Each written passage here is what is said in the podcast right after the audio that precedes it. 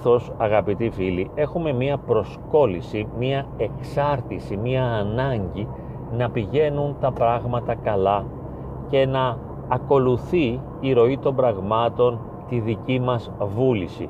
Κατά κάποιον τρόπο θέλουμε πάρα πολύ η πραγματικότητα να υπηρετήσει τις ανάγκες μας και βέβαια να μην μας τραυματίσει. Θέλουμε να είναι τα πράγματα με το μέρος μας, σαν να υπάρχει μια μυστική συμμαχία ανάμεσα σε εμάς και στα γεγονότα, και θέλουμε πραγματικά να μας αναπαύει η πραγματικότητα, να συνάδει με τους δικούς μας στόχους, με τις δικές μας επιθυμίες. Έχουμε πει βέβαια άπειρες φορές ότι αυτό ποτέ δεν πρόκειται να συμβεί. Αυτό που συμβαίνει τι είναι? Να προσπαθούμε συνεχώς να τα καταφέρουμε. Μια εναγώνιος προσπάθεια ώστε να πετύχουμε αυτό το στόχο, να τακτοποιήσουμε τις εξωτερικές συνθήκες. Αυτός ήταν ο βασικότερος στόχος και των προηγούμενων γενεών. Θέλαν να τακτοποιηθεί η εξωτερική πραγματικότητα. Οι άνθρωποι είχαν στερηθεί από τροφή, από στέγη, από ασφάλεια και ήθελαν με πολλές προσπάθειες να εξασφαλίσουν ότι θα έχουν στέγη και τροφή οι ίδιοι για τα παιδιά τους. Τόσο πολύ που οι γενναίες αυτές δεν έδωσαν ιδιαίτερη έμφαση στην προσωπική ανάπτυξη των παιδιών τους και στην ορίμανση την ψυχολογική. Αυτό που είχε σημασία ήταν να εξασφαλιστούν τα προς το ζήν.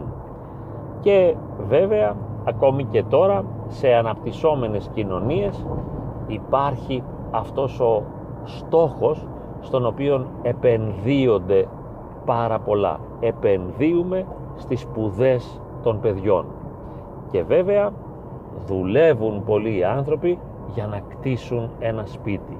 Πραγματικά απορώ πως έκτιζαν ένα σπίτι οι παλιές γενναίες, όπως ο πατέρας μου που έκτισε 2 διαμερίσματα και ένα μαγαζί από κάτω, κάτι σαν αποθήκη. Πώς τα κατάφερε να τα κτίσει αυτά, πόσους αγώνες και πόσες στερήσεις έκανε για να τα καταφέρει. Τώρα εμείς που βρήκαμε κάτι έτοιμο, αν και στο βαθμό που βρήκαμε κάτι έτοιμο, όσοι από μας είχαμε αυτή την τύχη, στραφήκαμε και λίγο στα μέσα και στα άνω. Κοιτάξαμε λίγο τον εαυτό μας, την ψυχολογική διάσταση και τα άνω, την πνευματική διάσταση, και μπορέσαμε εύκολα να συνειδητοποιήσουμε αυτό που λέει ο Χριστός «Σου και πάρτο μόνον ζήσετε άνθρωπος», ότι δεν είναι αρκετό σε εμάς να έχουμε να φάμε, ούτε βέβαια να στεγαστούμε, ούτε να διασφαλίσουμε την υγεία μας σε ένα σωματικό επίπεδο έχοντας κάποια ασφάλεια, το ίκα, το τέβε ή οτιδήποτε άλλο.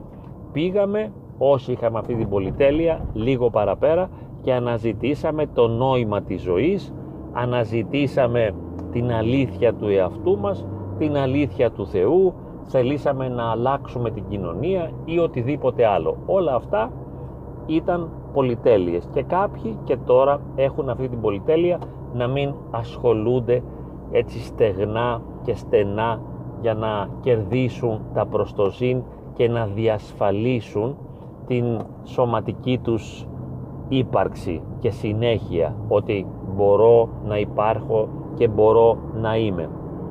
Εμείς, όπως είπαμε, είχαμε αυτή τη δυνατότητα και μπορέσαμε να ψαχτούμε, μπορέσαμε να αναζητήσουμε την αλήθεια, να διαβάσουμε βιβλία και να βάλουμε προβληματισμούς που για εκείνη τη γενεά ήταν εντελώς άγνωστα πράγματα. Οι γονείς μας δεν είχαν ιδέα από αυτά, δηλαδή όταν εγώ έκανα αναφορές, για παράδειγμα, στον Καζαντζάκη, στον Νίτσε, στον Ελίτη, σε κάτι άλλο, ήταν σαν να ήμουν τρελός. Ακόμη και στο μαρξισμό δηλαδή που έκανα αναφορές, και στην αριστερά όταν ήμουν μικρό παιδί, 16-17 χρονών, αυτό ήταν κάτι πάρα πολύ παράξενο για αυτούς. Τι λέει αυτός, τι μας λέει, τι είναι αυτά, τρελάθηκε το παιδί μας, τι βλακίες είναι αυτές, για λογικέψου και έλα να προσγειωθείς, να κερδίσεις κι εσύ τα προς το ζήν και να διασφαλίσεις ένα μέλλον επαγγελματικό, μια καριέρα, γιατί έπρεπε να γίνει και το παιδί γιατρός ή δικηγόρος, διότι όπως έχουμε ξαναπεί, αυτούς τους ανθρώπους έβλεπαν οι απλοί άνθρωποι να κάθονται σε γραφεία, σε καρέκλες και να κερδίζουν χρήματα, τους γιατρούς και τους δικηγόρους. Δεν μπορούσαν να έρθουν σε επαφή με ένα πυρηνικό φυσικό, ας πούμε, ή στο εργαστήριο ενός βιοχημικού. Βλέπανε τους γιατρούς και τους δικηγόρους και θέλανε όλοι μας να γίνουμε γιατροί και δικηγόροι και δάσκαλοι, ας πούμε, επίσης οι καθηγητές έστω. Τότε είχαν και δουλειά αυτοί. Εμείς, όπως είπαμε, μπορέσαμε να ξεφύγουμε από αυτές τις στενοπούς και να αναζητήσουμε νοήματα. Και βέβαια, τι συνειδητοποιήσαμε με το πέρασμα του χρόνου? Συνειδητοποιήσαμε ότι τελικά όλα αυτά δεν είναι ιδιαίτερα σημαντικά. Αυτό μας το έδωσε η ζωή να το καταλάβουμε. Θα μου πεις, δεν είναι σημαντικό να έχουμε χρήματα? Δεν είναι σημαντικό να έχουμε τροφή και στέγη? Να έχουμε μια ιατρική ασφάλιση? Βεβαίως και είναι σημαντικό, πάρα πολύ σημαντικό. Αλλά ίσως πρώτη η δική μου η γενεά σε ένα μέτρο και μετά οι επόμενες γενναίες δεν είχαν αυτή την αιμονή, γιατί τα είχαν βρει κάπως δεδομένα. Ήταν δεδομένο ότι έχω ιατρική ασφάλιση, ότι έχω να φάω, ότι έχω ένα μέρος να κοιμηθώ και έχω κάποια ρούχα να φορέσω. Οπότε ασχοληθήκαμε, όπως είπαμε, με τα περαιτέρω, αυτά που κάποτε μόνο λίγοι ευκατάστατοι αριστοκράτες, ας πούμε, θα μπορούσαν να ασχοληθούν. Το νόημα της ζωής, η ύπαρξη του Θεού, όπως σωστά σε εισαγωγικά έλεγε και ο Μάρξ, αυτά είναι πολυτέλειες της μπουρζουαζίας, είναι η αστεία, ας πούμε, η φιλοσοφία των αστών, οι οποίοι έχουν λύσει τα οικονομικά τους και γι' αυτό ασχολούνται και εμείς θα κοιτάξουμε το λαό και λοιπά, η τροφή να φάει, ψωμί. Λοιπόν, τέλος πάντων, συνειδητοποιήσαμε όμως ότι όλα αυτά τα ανθρώπινα δεν μπορούν να μας ολοκληρώσουν, δεν μπορούν να μας δώσουν νόημα ζωής, δεν μπορούν να μας καλύψουν. Παρέμενε πάντα ένα κενό μέσα μας, ένα κενό, ένα βαθύ κενό, και προσπαθούσαμε να καλύψουμε με κάποιον τρόπο αυτό το κενό αναζητώντας αλήθειες. Και βέβαια μέσα από τη φιλοσοφία, να πει κανείς, ναι, αναζητήσαμε την ψυχολογία, ό,τι υπήρχε τότε. Ψυχολογία, φιλοσοφία, τέχνη, παίρναμε βιβλία από τα περίπτερα και ψάχναμε και διαβάζαμε και μελετούσαμε πάντοτε, και κάποιοι από μας σπουδάσανε και διαβάσανε περισσότερο και στο τέλος κατανοήσαμε ότι ούτε αυτή η διεύρυνση της συνειδητότητας μπορεί να μας λυτρώσει. Οι γνώσεις δεν μας λυτρώνουν, οι αναζητήσεις δεν μας λυτρώνουν, η ελευθερία ως απελευθέρωση από θεσμούς και κανόνες και κοινωνικά πρότυπα δεν μπορεί να μας λυτρώσει, και περισσότερο βιώναμε αυτό που θα μπορούσαμε να ονομάσουμε υπαρξιακό κενό μέσα από όλες αυτές τις αναζητήσεις, παρά αισθήματα ανάπαυσης της ψυχής και λύτρωσης, διότι το ζήσαμε στο πετσί μας αυτό. Τι να μου κάνει εμένα το γεγονός ότι διάβασα τα βιβλία του Καζαντζάκη, ας πούμε, ή του Νίτσε, ή την ποίηση του Καβάφη ή του Σολομού? Ότι είναι υπέροχα, είναι, αυτό δεν το συζητάμε, αλλά δεν επέδρασαν λυτρωτικά επάνω μου. Ακόμη και όταν συγκλονιζόμουν στη θέμελα μελετώντας κάποια φιλοσοφικά δοκίμια και ήταν πολύ έντονες οι συναισθηματικές μου αντιδράσεις καθώς συμμετείχα στον προβληματισμό αυτών των φιλοσόφων, παρέμενα ο ίδιος ταλέπορος άνθρωπος, ταλέπορος και με την έννοια βυθισμένος σε προβλήματα. Δεν υπήρχε μια λυτρωτική επενέργεια επάνω μου μέσα από τα διαβάσματα, τις μελέτες και τις έρευνες. Έτσι λοιπόν έφτασα στο συμπέρασμα ότι καλό είναι, και στο βαθμό που μου είναι δυνατόν και μπορώ να τα παρατήσω όλα αυτά, να μην ασχολούμαι. Συνειδητοποίησα ότι δεν έχουν ιδιαίτερο νόημα. Αναζητήσεις, φιλοσοφίες, ωραία, σημαντικά, είναι πολύ ωραία για να περάσει η ώρα σου.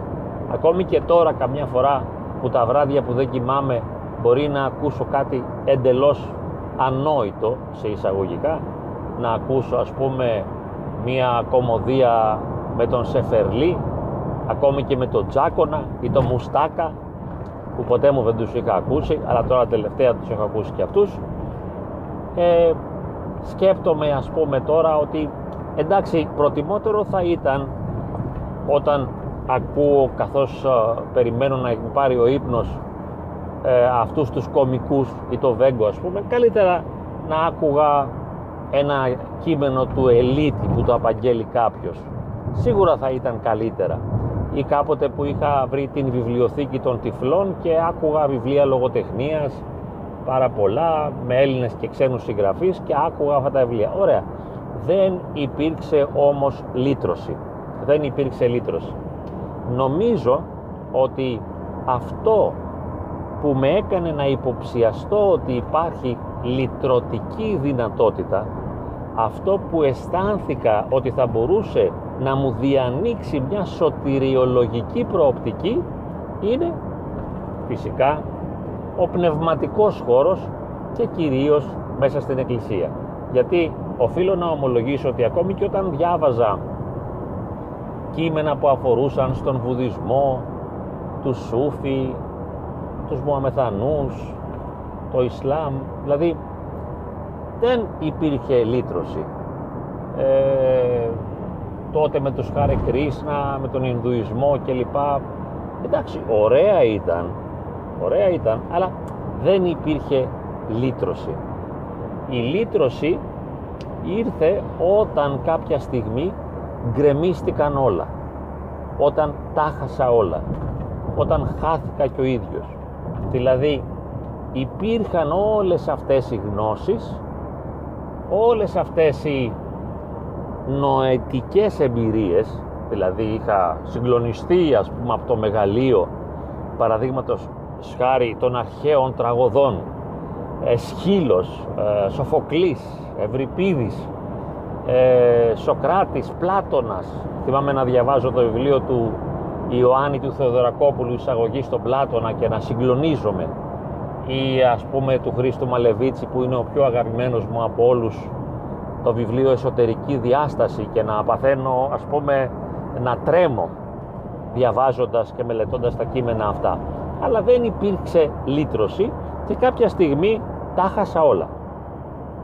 Και εκεί όπως ήμουν χαμένος πραγματικά, χαμένος στο διάστημα που λέμε και αλλού για αλλού, χωρίς παρηγορία, χωρίς φως, χωρίς προοπτική, χωρίς καμιά δυνατότητα ζωής, εκεί που δεν έβλεπα κανένα φως στη ζωή μου, πήγα στο Άγιο Όρος.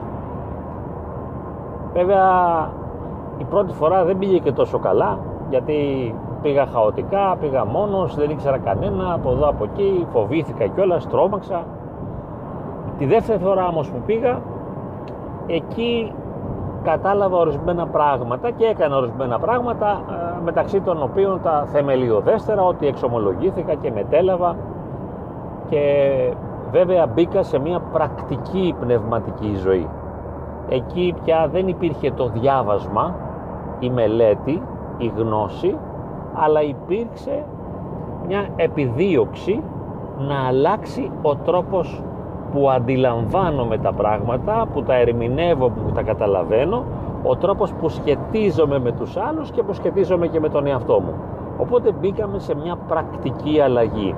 Είδα βέβαια βιωμένη την αλλαγή αυτή στα πρόσωπα των μοναχών, κάποιων μοναχών, και μετά προσπάθησα κι εγώ έμπρακτα να κάνω ορισμένες αλλαγές. Αλλά αφού πρώτα διαλύθηκα, έγινα κομμάτια, τα έχασα όλα. Και θυμάμαι και πάλι εκείνο το τραγούδι που λέει «Ο χαμένος τα παίρνει όλα», δηλαδή αφού χάθηκα, αφού διαλύθηκα, αφού τέλειωσα ας πούμε, εξαντλήθηκα, τότε άρχισε να συντελείται και να γονιμοποιείται και να ανελύσετε μια γονιμοποίηση, ας πούμε, της ύπαρξης και να ανοίγεται μια προοπτική για κοινωνία φωτός, για μετοχή στο φως. Αυτό μάλιστα ήταν σημαντικό και ήρθε μετά από τη διάλυση. Οπότε οι γνώσεις, οι αναζητήσεις, οι εμπειρίες, η απελευθέρωση, ήμουν και ο άρχοντας της απελευθέρωσης στα 18, στα 20, στα 25, να καταρρίψουμε όλες τις αξίες, να απελευθερωθούμε από όλους τους κανόνες, να μην υπάρχει καμία πίεση επάνω μας, αλλά να ακολουθήσουμε τις παρορμήσεις μας εντελώς ελεύθερα. Αυτά υποστήριζα και έτσι κατέληξα βέβαια στο να γίνω ένα μηδενικό, ένα επώδυνο μηδενικό, ένα μηδενικό οδύνης, ένα μηδενικό που πονά. Και μετά από αυτό ήρθε η πρόκληση, όχι πια να είμαι ο επισκέπτης, ας πούμε, ενός ανατολικού ναού, ενός ναού δηλαδή ο οποίος ανήκει είτε στο βουδισμό είτε στον Ινδουισμό ή αλλού, ούτε να κάνω μια απλή πρακτική άσκηση, ας πούμε, ζεν βουδισμού ή διαλογισμού ή κάτι άλλο, αλλά να μπω σε μια διαδικασία μετάλλαξης, αναμόρφωσης ριζικής του εαυτού μου. Οπότε εκεί υπήρχε μια επιλογή συνειδητή και μια δέσμευση ότι εντάξει, χάθηκες, διαλύθηκες, έγινες χώμα, έγινες λιώμα, κατάλαβες ότι όλα αυτά δεν σε οδήγησαν πουθενά και τώρα σου ανοίγεται μια νέα προοπτική να διαμορφώσεις ένα άλλο εαυτό, να γίνεις ένας νέος κενός με αλφαγιώτα άνθρωπος. Βλέποντας το αυτό λοιπόν στο Άγιο Όρος, στα πρόσωπα των μοναχών, ξεκίνησα και εγώ να κάνω μικρές προσπάθειες, πάντα βέβαια ως βασιλιάς της αποτυχίας που ήμουνα, με άπειρα σφάλματα και λάθη και πτώσεις, αλλά σιγά σιγά γινόταν μέσα μου μία μετάλλαξη και μπορούσα πλέον να δω και να διαπιστώσω και να βιώσω τους καρπούς της μετάλλαξης αυτής. Δεν ήταν πια κάτι θεωρητικό, δεν ήταν κάτι αφηρημένο, αλλά ήταν κάτι οντολογικό ή πιο απλά θα μπορούσαμε να πούμε κάτι που το βίωνε κανείς βαθιά μέσα στο είναι του, στην καρδιά του, στην ψυχή του, στο σώμα του, βίωνε κανείς την αλλαγή και ερχόταν αυτό σιγά σιγά το φως της Αναστάσεως. Εκεί που ήσουν λοιπόν ένας διαλυμένος, συντετριμμένος, νεκρός άνθρωπος, μέσα από αυτή την πρακτική συμμετοχή στη ζωή της Εκκλησίας πλέον υπήρχε η αναμόρφωση και η αναγέννηση. Θα μου πεις, θα μπορούσες να το κάνεις αυτό με μια άλλη θρησκεία. Δεν μου προέκυψε ποτέ να το δοκιμάσω στην πληρότητά του, να μπω σε μια άλλη θρησκεία. Γεύτηκα κάποια πράγματα, είδα, συμμετείχα, αλλά δεν μπορούσα να παραδοθώ. Παραδόξως και με τη βοήθεια των αγιασμένων προσώπων του Αγίου Όρους έκανα το άλμα της πίστεως και άφησα πίσω αυτό το συντετριμμένο, λιωμένο, διαλυμένο εαυτό και μπήκα μέσα σε αυτό το δρόμο για να τον διανύσω στο βαθμό που μπορούσα, όπως μπορούσα. Πάντα με άπειρα σφάλματα, με άπειρα λάθη, κάνοντας πράγματα που δεν ευσταθούν, που δεν έχουν ορθόδοξη χριστιανική θεολογική βάση, αλλά πάντως ζυμώσεις πια μέσα στην Εκκλησία. Και κάποια στιγμή αργότερα συχνή συμμετοχή στις ακολουθίες και στη Θεία Μετάληψη και εκεί η αλλαγή έγινε πραγματικότητα, το φως βιώθηκε με ένα αληθινό τρόπο, αναμορφώθηκε, ανακαινίστηκε ο εαυτός και ολόκληρη η ζωή πήρε χρώμα, πήρε νόημα. και τα πράγματα ζωντάνεψαν. Οπότε όλο αυτό το νεκροφόρο περιβάλλον πέθανε, ας πούμε, και δεν υπήρχε πια, και μπορούσε κανείς να βιώνει και να αισθάνεται μια ζωντάνια μέσα του και έξω του, και μια χαρά, θα μπορούσαμε να πούμε, μέσα και έξω, μια γιορτή μέσα και έξω, και να γίνονται τα πάντα εορταστικά, και αυτό να είναι βίωμα και να κρατάει και να έχει διάρκεια στο χρόνο. Αυτό λοιπόν θεωρώ ότι είναι η νίκη κατά του μηδενός. Όχι μια νίκη μέσα από αγώνες παλαβούς, έτσι προέκυψε αυτό, έγινε, συντελέστηκε, δώρο του Θεού, εντάξει, πάντως έγινε, συντελέστηκε χωρίς αγώνες και βάσανα. Μπορεί να ήρθαν αργότερα αγώνες και βάσανα, αλλά τότε δεν υπήρχαν. Συντελέστηκε αυτή η αλλαγή, αλλά ήταν μια αλλαγή η οποία θεμελιώθηκε στο τίποτα, στο μηδέν, θεμελιώθηκε στη συντριβή του εαυτού, στην εκμηδένιση και στην απαξίωση οποιασδήποτε ονειρικής, φαντασιακής αίσθησης αξίας του εαυτού. Ό,τι κι αν πίστευα κι αν ένιωθα, ότι είμαι σημαντικός, ότι μετράω, ότι ξέρω, ότι είμαι ψυχολόγος, ότι έχω διαβάσει πολλά, ότι είμαι γνώστης της υπαρξιακής φιλοσοφίας, ότι έχω περάσει μέσα από το Χάιντεγκερ, το Χούσερλ, οτιδήποτε άλλο, όλα αυτά πήγαν περίπατο και έγινα ένα μικρό, χαζό, τελειωμένο παιδί και παραδόθηκα στα χέρια του πνευματικού.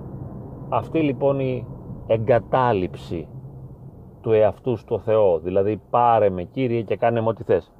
Δεν σου δίνω όμως κάτι σημαντικό, δεν θα μπορούσε να πει κανείς παραδόθηκε στο Θεό. Μα δεν είχα τίποτα να παραδώσω, το άδειασμα αυτό να παραδώσω. Παρέδωσα το μηδέν μου, το τίποτά μου. Παρέδωσα την ήττα μου, τη διάλυσή μου, τη συντριβή μου. Και από ό,τι φαίνεται ο Θεός αυτό δεν το απαξίωσε, ίσως του άρεσε αυτό, πάντα σε εισαγωγικά, και έδωσε το αντίδωρο της δωρεάς της χάριτος, το οποίο όταν το γευθεί κανείς μετά δεν μπορεί να το αρνηθεί. Και συντελέστηκε αυτό, έγινε η αλλαγή, και μετά βέβαια αρχίζει μια τεράστια άλλη οδύσσια μέσα στην Εκκλησία, να παλεύεις με το Θεό και τον εαυτό σου και τους άλλους, και να γίνονται πάρα πολλά και άπειρα δρόμενα, τα οποία θα τα πούμε ίσως μια άλλη φορά ή ίσως τα έχουμε ήδη πει κάπου αλλού.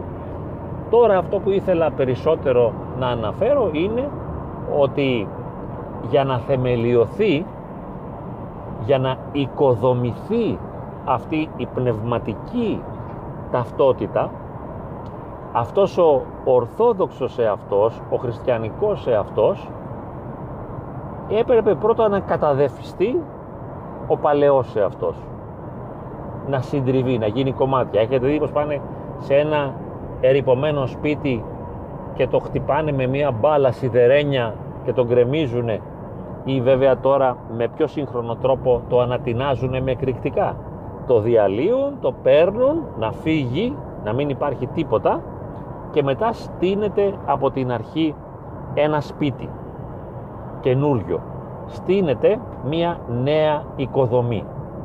Αυτό συμβαίνει και στην περίπτωση πολλών πιστών, πολλών χριστιανών συμβαίνει αυτό το πράγμα. Διαλύθηκαν, συνετρίβησαν, γίναν κομμάτια, τα πετάξαμε τα κομμάτια αυτά, πάντα σε εισαγωγικά και με μεταφορικό τρόπο, και μετά οικοδομήθηκε ένας νέος εαυτός. Βέβαια θα μου πείτε, και μπόρεσες να κρατηθείς? Είπαμε, αυτό είναι μια άλλη ιστορία μετά. Αφού ανακαινήθηκες και αναγεννήθηκες και μπήκες μέσα στην Εκκλησία και ξεκίνησες την πορεία, μετά αρχίζει μια άλλη σταυροαναστάσιμη διαδρομή. Αλλά αξιοποιήθηκε το μηδέν. Να, αυτό ήθελα να πω, ότι αξιοποιήθηκε το τίποτα. Χρησίμευσε αυτό το τίποτα. Αυτά τα ερείπια που γκρεμίστηκαν γιατί δεν είχαν αξία και σημασία, γκρεμίστηκαν και διαλύθηκαν, και έτσι αυτός ο εαυτός που έγινε κομμάτια δεν μπορούσε να τον κάνει κανείς τίποτα, τον σκουπίσαμε, τον πετάξαμε στα σκουπίδια και οικοδομήσαμε ένα νέο εαυτό. Ίσως λοιπόν, και όσοι βλέπετε ή ακούτε αυτή τη βιντεοσκόπηση, να αξιοποιήσετε κι εσείς το τίποτά σας, το μηδέν σας, την αποτυχία σας, και να πείτε: Κύριε Ιησού Χριστέ, αν υπάρχεις, γιατί δεν σε ξέρω, βοήθησέ με να σε γνωρίσω, πάρε με και κάνε με ό,τι θέλεις, δηλαδή οικοδόμησέ με, κάνε με έναν νέο εαυτό, ανάστησέ με, ζήσε με με το δικό σου τρόπο, διότι έγινα κομμάτια, τα έκανα θάλασσα. Τα έκανα θάλασσα.